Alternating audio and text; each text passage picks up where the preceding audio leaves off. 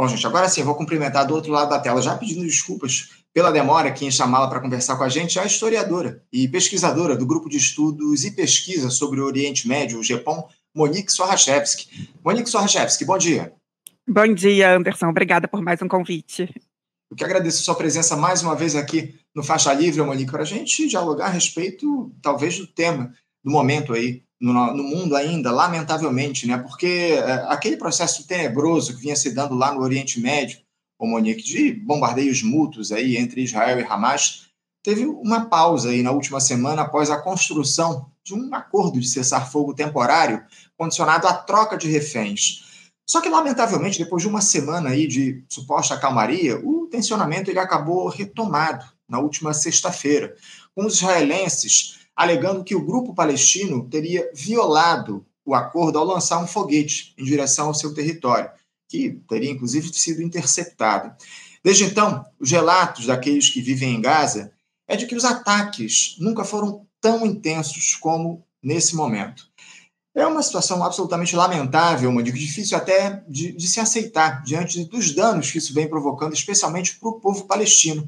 Eu queria saber como é que você vem observando esse, essa retomada dos bombardeios. Será mesmo que o Hamas teria violado esse acordo construído com a ajuda do Catar, conforme alega o Estado, o exército israelense? O que, é que representa o fim dessa trégua lá no, nos bombardeios do Oriente Médio, Monique? Bom dia, Anderson. Mais uma vez, eu acho importante né, deixar claro para os ouvintes que eu sou uma historiadora que me debruço sobre os temas do Oriente Médio. Né? Há mais de 30 anos, morei cinco anos na região, tenho hebraico fluente, sou formada em árabe pelo FRJ, pelo CLAC, não é exatamente fluente, mas eu conheço mais um lado do que o outro. Né? Então, eu tenho acompanhado muito mais a mídia israelense, eu acompanho três canais israelenses, tem um quarto que eu não acompanho de jeito nenhum, que é da extrema-direita, eu acho que deveria até para entender né, a visão deles, mas tendo em vista né, o que, que eu estou é, acompanhando é, do lado israelense, a interpretação deles é de que sim, quer dizer, a gente teve aquela é, o 7 de outubro, né, enfim, a gente já conversou aqui sobre aquele drama, né, enfim, uma, um fracasso da inteligência, um fracasso militar, e desde então, um fracasso da gestão é, do governo israelense, isso ainda está acontecendo, depois a gente pode conversar sobre isso. Logo depois começa, de fato, uma guerra, né, em que Israel começa a atacar é, o território de Gaza, né, que é sob domínio do Hamas, e o Hamas, é muito importante dizer, sempre reagiu com, os números são certos, mas cerca de 10 mil mísseis e é, foguetes contra o território israelense. Como você mesmo disse, quer dizer, só não tem mais é, vítimas do lado israelense porque você tem o Iron Dome, porque você tem alertas, porque você tem quartos hermeticamente quartos protegidos, enfim.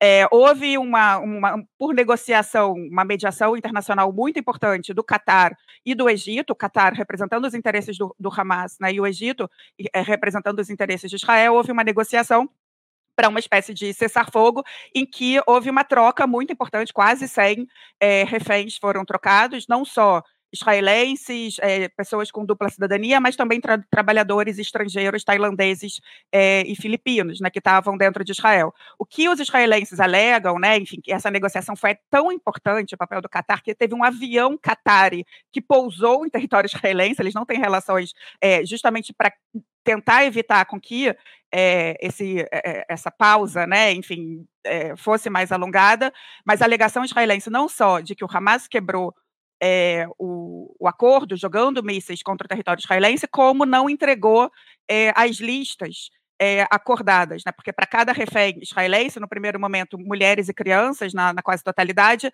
três é, prisioneiros palestinos, adolescentes é, e mulheres. Então, há um. a gente não tem total informação sobre isso, mas há um murmúrio, um barulho em torno do que o Hamas não. E mesmo as últimas entregas, digamos assim, de reféns por parte do Hamas, não foi exatamente o acordado, que era mãe com filho, manda o filho sem a mãe, enfim então, para além disso, para além do, do, do que, que, o Israel alega que, que o Hamas né, quebrou o cessar-fogo, tem uma um ruído em torno do que seria essa, essa troca. E, infelizmente, Anderson, a gente teve a retomada dos ataques, é, números absurdos, né? Quem paga o pato, em grande medida, são civis palestinos, mulheres e crianças, mas também três soldados israelenses mortos.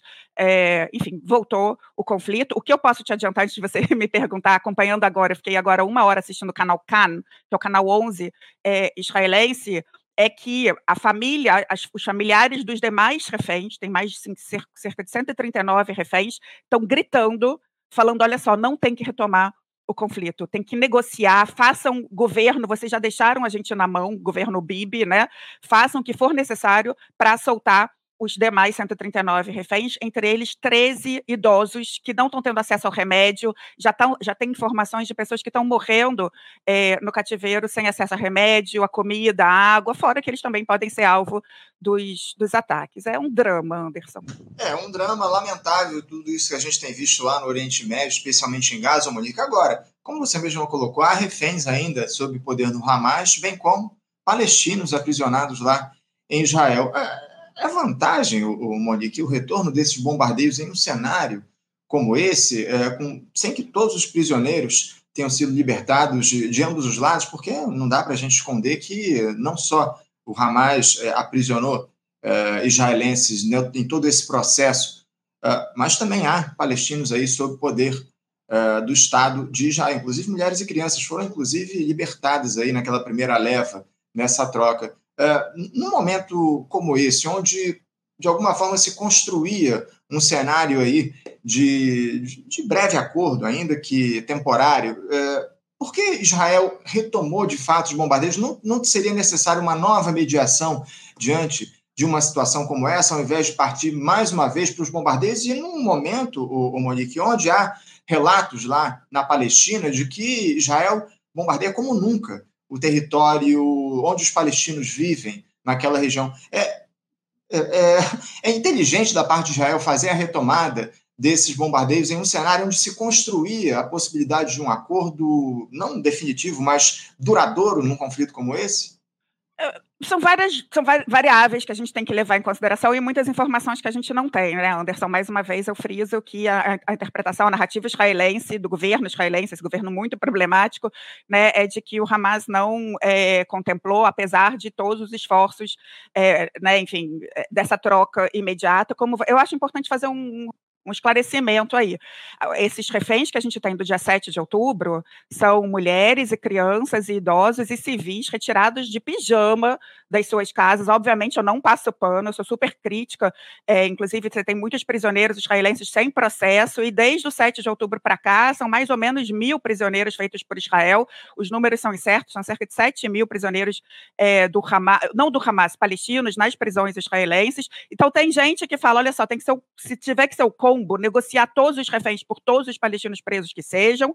É, tem um trauma em Israel que talvez o público brasileiro não conheça, porque um dos reféns trocar é, em 2012, se eu não me engano, quando teve a troca é, pelo Gilad Shalit, né, que é um, um, militar israelense que ficou preso cinco anos pelo Hamas, ele foi trocado por mais de mil prisioneiros palestinos. Um deles era o Yahya Sinwar, que é, é, o cara que pensou o 7 de outubro. Pensou com requintes de crueldade na psique judaica. Aquilo ali, né, enfim, é, estupro, famílias inteiras queimadas juntas, enfim, de uma violência é, extrema. Então, vai negociar com. A gente no passado trocou e justamente um daqueles trocados né, foi a pessoa que pensou esse cargo. Enfim, você tem muitas questões na cabeça dos israelenses, né, do, do, de, dos tomadores de decisão do que, que pode ser essa troca. Mas, enfim, há quem diga que, é, que seja isso, que não, não pode deixar ninguém para trás. Tem 139 ainda para trás, ainda tem 13 mulheres, se eu não me engano, 15 mulheres, se eu não me engano. Tem duas crianças, isso faz parte, inclusive, da guerra psicológica do Hamas, porque não são duas crianças quaisquer,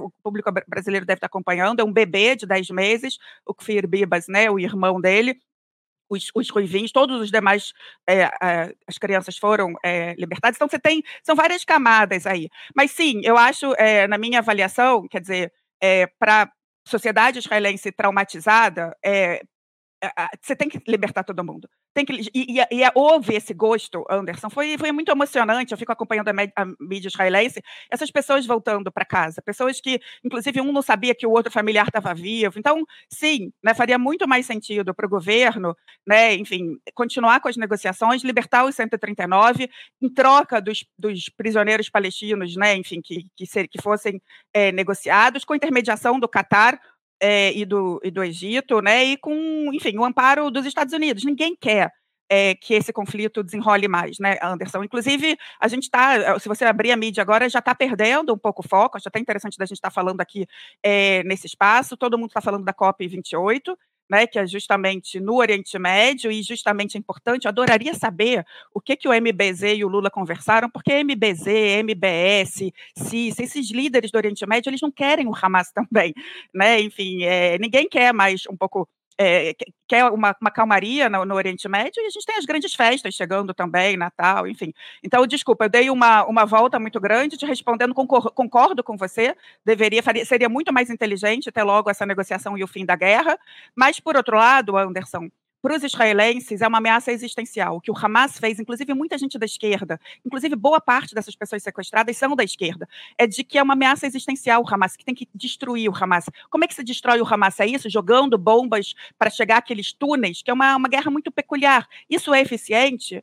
Não me parece, mas é assim que está funcionando.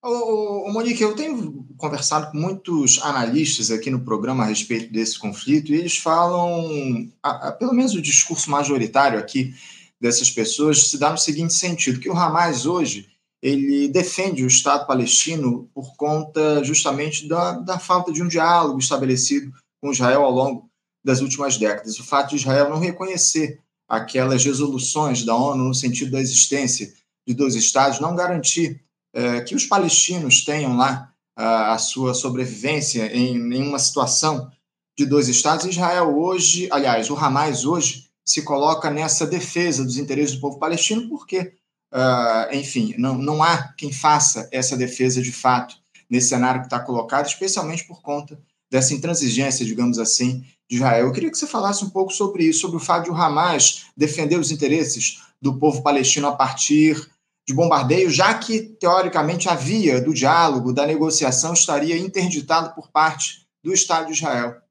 Olha, mil perdões, mais uma vez, né, se você avaliar, é, se você pegar a biografia feita por figuras como Anshel Pfeffer, que é o biógrafo do Bibi Netanyahu, se você de fato acompanhar a direita israelense, em especial a figura do Benjamin Netanyahu, sim, o projeto político dele foi é, de é, fortalecer, por um lado, o Hamas, enfraquecer a Autoridade Nacional Palestina, para gerar uma narrativa de que não tem com quem negociar do lado de lá, logo faz gestão do conflito, e foi isso um pouco que o Bibi estava, inclusive, se achando muito seguro né, de que a, a, forma como ele é muito inteligente pensava, a política, usava a tecnologia, né, o poderio militar é, israelense, e isso blindava Israel de ter com que, né, de fato, negociar com os palestinos. Eles falavam que era Niula Sirsur, gestão do conflito, isso era o que estava acontecendo é, nos últimos tempos. Então, assim, críticas horrendas ao governo Benjamin Netanyahu, pelo amor de Deus, ele tem que sair. Por outro lado, Anderson, é, o Hamas, é, é, bem interessante você ver, por exemplo, a propaganda do 7 de outubro que o Hamas faz para dentro dos palestinos e para fora. Né? Para dentro do, do, do, quer dizer, para Gadá Maravit, que eles chamam, né? para Cisjordânia, para onde estão os demais palestinos sob domínio da Autoridade Nacional Palestina, eles mostraram, gastar, usaram GoPro, né? usaram, fizeram streaming da extrema violência é, com que eles entraram no território israelense, né, cerca de 3 mil é, figuras do Hamas ou aliados do Hamas, e a, a, fizeram atentados terroristas. Não tem outro termo para falar o que, que é você matar, torturar e sequestrar, né, enfim, crianças, idosos e, enfim, você tinha os militares. Poderia ter parado no alvo militar, que essa é a narrativa do Hamas. Parou por várias, inclusive sequestrou vários militares. Daqui a pouco a gente vai falar é, sobre isso na, nas negociações. Mas não, foi adiante e fez uso largo de figuras civis, inclusive de árabes. Né? Agora estão libertando uma família beduína, uma, os dois filhos já foram, falta o irmão mais velho é, e o outro irmão. E o pai, desculpa. É, mas o, o, que eu estou querendo dizer é que para fora, para dentro do povo palestino, olha só, a gente é resistência, a Autoridade Nacional Palestina está fraca, ela não defende os interesses de Israel, a linguagem do Oriente Médio é de força, a gente humilhou né, o exército mais poderoso e tudo mais. Quando essas imagens começaram a circular o mundo e mostrou violência, estupro e tal, aí estão falando que, é, que foi o próprio exército israelense que atacou, está tendo uma desinformação. É bem interessante você ver a forma como o Hamas é muito inteligente. É, o, a própria, os intelectuais israelenses estão falando que o Hamas, ele é, por um lado, ele é um grupo político, por outro lado, ele é um grupo terrorista, e por outro lado, ele tem uma expertise militar que está, enfim, dando trabalho para Israel, sobretudo com essa especificidade é, dos é, das que eles chamam minarot, os túneis, né? É, então, assim, por um lado, eles estão representando aqueles que fizeram é, uma negociação que parecia ir adiante de Israel com a Arábia Saudita adiante, como assim? Né, o Oriente Médio se reorganizando, deixando os palestinos de lado, eles, com 7 de outubro, fizeram, né, não só o Oriente Médio, como o mundo todo, retomar, olha só, a questão palestina ela é importante, não pode deixar de vista, e a gente está tendo né, essa reorganização, inclusive, de apoios e, e de críticas é, em, torno, em torno a isso. Agora, é, não é unânime, inclusive você tem, você tem, é muito difícil você ter informação é, segura do que vem de Gaza, mas você tem pessoas em Gaza falando, olha só, a gente está fazendo é uma punição coletiva. A estratégia do Hamas é usar shahid, né, os, os é, como fala, os tem um termo para isso, né? A sua própria população está sendo quase que entregue como alvo, né, de uma reação israelense é, gigante, né? Enfim, é, para gerar essa, essa questão. O que eu posso te dizer, Anderson, é que para os israelenses não tem como negociar com o Hamas. O Hamas não tem, ele tem que ser extinto. Então, está tendo uma articulação internacional que eu acho que a gente tem que acompanhar com uma mediação dos países do Golfo e que tem que prestar atenção de quem vai ser, o que, que vai ser o dia depois. Né? Então, que que, se vai de fato vencer o Hamas, não se vence uma ideia, mas se tira o Hamas de Gaza, quem assume no lugar, se é a Autoridade Nacional Palestina, se o Hamas vai ser só o lado político. É uma grande incógnita que a gente tem que ter é, em mente. É, se, se, não há condições, ô, Monique, de diálogo com o Hamas em um cenário como esse que você traz aqui para a gente, a solução é matar mais de 4 mil crianças e, e, mulheres, como a gente tem lá em Gaza nesse momento, porque essa é a questão, né, Monique? Pelo menos aí metade dos mortos lá em Gaza é formado por mulheres e crianças. A gente sabe bem que a situação dos reféns israelenses lá em Gaza também é, é tenebrosa, é lamentável, mas o, o, o cenário de destruição que existe lá em Gaza é absolutamente sem precedentes. Como eu citei aqui, metade das vítimas são mulheres e crianças. Em um cenário como esse, qual é a solução, Omandi? Que é continuar os bombardeios, é insistir num processo como esse? E se a autoridade palestina, ela, pelo menos é, são as críticas que a gente ouve aqui no programa, a autoridade palestina, ela não faz esse diálogo da maneira como ele deveria ser feito na defesa dos interesses efetivos do povo palestino, que foram abandonados ao longo das últimas décadas. Essa é que é a verdade.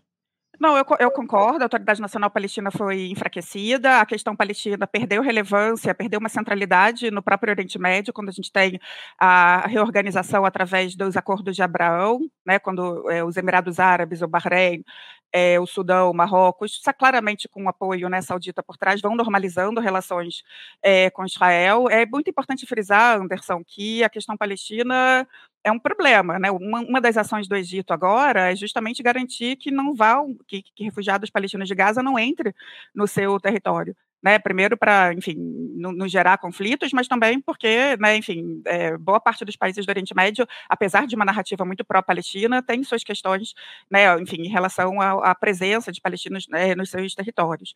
É, então é, é muito, muito problemático é muito dramático. É, os números, mais uma vez, né, de ambos os lados, se você pega quem mais sofre de ambos os lados são mulheres é, e crianças. Agora, é, a, mais uma vez, não vou, não, não, não, não passo pano, mas o que eu estou vendo de, da narrativa israelense é que o Hamas só negociou essa troca prévia, né, de quase 90, não sei, quase 100 é, reféns que foram soltos, foi porque houve a guerra.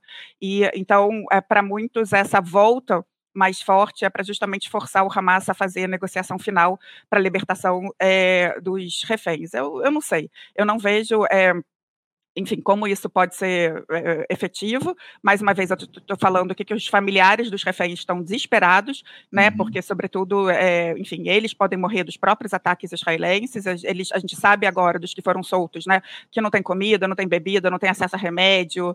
É, enfim, é uma situação muito complicada para os que estão no, no cativeiro. E mais uma vez, se você vê o que já aconteceu com o norte de Gaza, é a destruição, né? E parece que agora eles vão para o sul de Gaza, para onde o Hamas teria ido. Inclusive, há rumores dentro de Israel que existe um projeto de algumas lideranças do Hamas pegar alguns reféns, sobretudo os militares, e tentar atravessar para a fronteira do Egito e buscar é, abrigo em alguns países, sei lá, Líbano, Irã é, ou Iêmen, que seriam ligados à causa. É, enfim, tem um fog of war, aí a gente não tem é, muita informação, mas de uma maneira geral, nesse exato momento, é, quem está pagando em grande medida são os civis palestinos é, de, de Gaza, e a gente tem que lembrar que está chegando inverno, que chove, é, enfim, eu não posso te dizer, eu já morei lá cinco anos, o grau de desespero humanitário que a gente vê pela frente e sem solução. A gente precisa de um adulto no terreno falando grosso e a gente não está tendo. Os Estados Unidos não estão sendo eficientes aí. É, não são, evidentemente, está muito claro. E, eu acho muito perigoso a gente criar a ideia de que exista aí, de alguma forma, uma falsa simetria numa situação grave como essa. Eu queria trazer, inclusive, o, o, o Monique, um, um, outro dado aqui, a gente fechar o nosso papo, uh, para a gente fazer a análise, porque, de acordo com a ONU, 80% da população palestina em Gaza já foi obrigada a se deslocar internamente naquele território. Primeiro, os que estavam no norte foram orientados por Israel a irem para o sul. Depois, os que estavam no sul também foram expulsos pelo exército de Benjamin Netanyahu. Israel afirma, o, o, o Monique, que criou zonas de evacuação para os palestinos em Gaza. É, evidentemente, como a gente citou aqui, uma tragédia humanitária sem tamanho. Essas pessoas estão sendo obrigadas a deixar o local onde elas moram e deixando para trás aí a sua própria identidade. Eu, eu queria saber de você o seguinte, o, Monique, é, duas coisas, na verdade. Primeiro, qual a intenção de fato do Benjamin Netanyahu? É, como ele diz, exterminar o Hamas ou a ideia dele é ocupar o território de Gaza, expulsando os palestinos que lá estão? E outra, ah, como essas pessoas estão deixando a Palestina, elas podem se reerguer depois de um processo como esse de apagamento de identidade, como é esse que está colocado pelo, pelo Estado de Israel nesse momento, Monique? Olha, são várias questões. Eu acho que o objetivo oficial, e aí de boa parte da população israelense em função do 7 de outubro, é eliminar o Hamas. O que é, é eliminar o Hamas? A gente está vendo, enfim, discussões né, o tempo todo. É, em que medida eu, desde o primeiro momento, no, nas as poucas interações que eu tive com a mídia, né, como é que você, né, até demorou um tempo a fazer essa incursão em Gaza, né, mas em que medida seria eficiente, né, enfim, para eliminar o Hamas é problemático, é o que a gente está vendo. A população civil Gaza que mais paga e muitos militares estão morrendo, porque é uma guerra que, enfim, muito, muito, muito difícil. Então, mas assim, oficialmente a, a narrativa mais comum é, é um pouco essa. Agora, é, em relação ao que, que vai acontecer em Gaza, é, são vários cenários, né, Anderson? A gente está. É, é, é uma, uma, um período de guerra, né? Tem um grande gabinete que se reúne e tem o, o, pequeno gabinete que, a princípio, né, o Benjamin Netanyahu. É um absurdo que esse cara ainda esteja tomando decisões, né, no, no grau de culpa, de responsabilidade que ele tem pelo 7 de outubro e ele não assume. A gente tem o, o Gantz, Benny Gantz e o Av Galant, que é o ministro é, da Defesa. A princípio, esse é o, o o gabinete. Então, está eh, é, tendo uma crítica muito grande, sobretudo de aliados com os Estados Unidos, que é o dia depois. Então, o que, que vocês querem? Né? O que, que enfim, é, é, eliminar o Hamas? É você fazer com que. como é que você elimina o Hamas com esses, esses túneis todos? Né? Então, a princípio, você tem a liderança militar, o Yahya Sinuar né, e a equipe dele que estão em Gaza, mas você tem a, a, a equipe, a liderança política, que está no Catar, estava em Istambul mas está no Catar. E aí o emir do Catar falou aqui não, né? Então, enfim, é muito complicado como é que você elimina, se você consegue eliminar o Hamas ali, como é que você lida com essa, essa liderança, né? E justamente esse, esses, essas disputas que, como a gente falou aqui, entre a Autoridade Nacional Palestina, que a princípio é quem de fato oficialmente tem né, a, a a liderança né, dos palestinos de uma maneira geral, o embaixador né, da Palestina na ONU é da Autoridade Nacional Palestina, mas ele próprio não pode entrar em Gaza. Então você tem essas discussões todas. Agora, existem interpretações, assim, o governo per se, você tem figuras que falam absurdos, né? Que, enfim, que é quase que. É, enfim, sentimos muito, mas é uma ameaça existencial, tem que deixar ali uma. que eles estão falando de um novo corredor né, entre o território de Gaza e o território israelense, o dia depois, enfim, é, tem gente que fala que tem que todo mundo ir embora, é, são, são falas absurdas, Anderson. Agora, o que eu posso dizer para o seu público é o seguinte: tem 7 milhões de israelenses e 7 milhões de palestinos, seja entre Gaza e Cisjordânia, seja dentro de Israel. E ninguém vai sumir.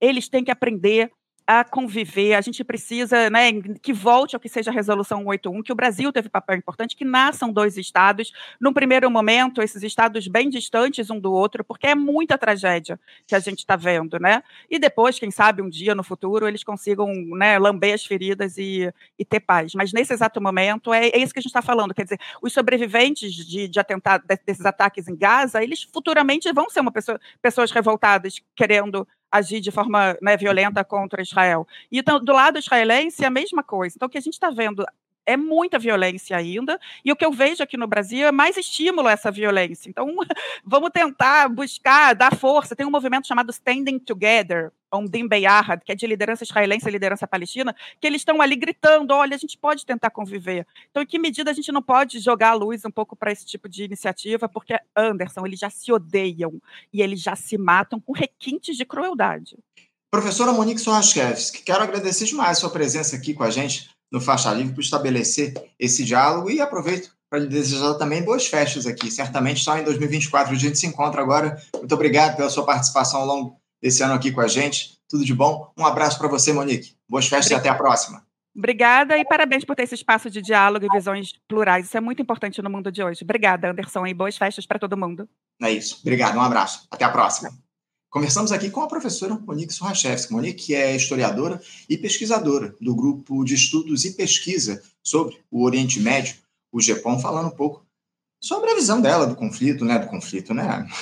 Vocês que acompanham o Faixa Livre sabem bem a opinião do nosso programa aqui, né? Vocês sabem que a gente defende de maneira irrestrita a sobrevivência, o interesse do povo palestino, né? Nesse massacre que a gente tem lá em Gaza, nesse momento empreendido pelo Estado sionista de Israel. Essa é a realidade. A gente dá espaço aqui para as diferentes visões a respeito dos casos. Eu trouxe aqui alguns questionamentos, enfim, para a professora, não até não aprofundei mais o, o diálogo para não gerar talvez algum constrangimento maior, mas enfim, a professora trouxe aqui. Eu acho muito perigoso, acima de tudo. Eu até peço desculpas à nossa próxima entrevistada que está nos aguardando, mas eu rapidamente faço aqui o seguinte alerta: é difícil e é perigoso a gente igualar o que está colocado, o drama do povo palestino em relação ao temos lá em Israel. É evidente que o Hamas é, efetuou ataques, bombardeios ao Estado de Israel, mas o que a gente tem hoje, é, até o momento, são mais de 11 mil mortos na Palestina, uma maioria deles, a maioria absoluta deles de civis e a maioria de mulheres e crianças. Enfim, eu, eu acho muito difícil, muito perigoso a gente fazer uma, uma certa equalização do que está colocado nesse processo que há de conflito no Oriente Médio, onde, acima de tudo, o que a gente vê é um extermínio do povo palestino.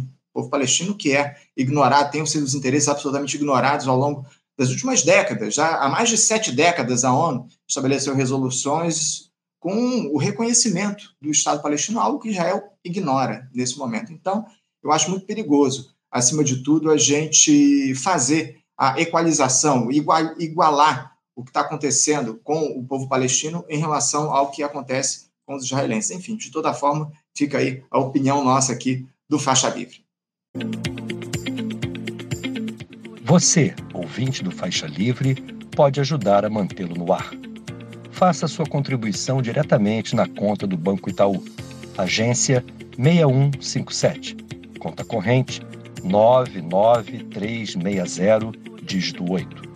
Esta conta encontra-se em nome do Sindicato dos Professores do Município do Rio de Janeiro e região, o Simpro Rio, uma das nossas entidades patrocinadoras, mas seus recursos são destinados exclusivamente para o financiamento do nosso programa.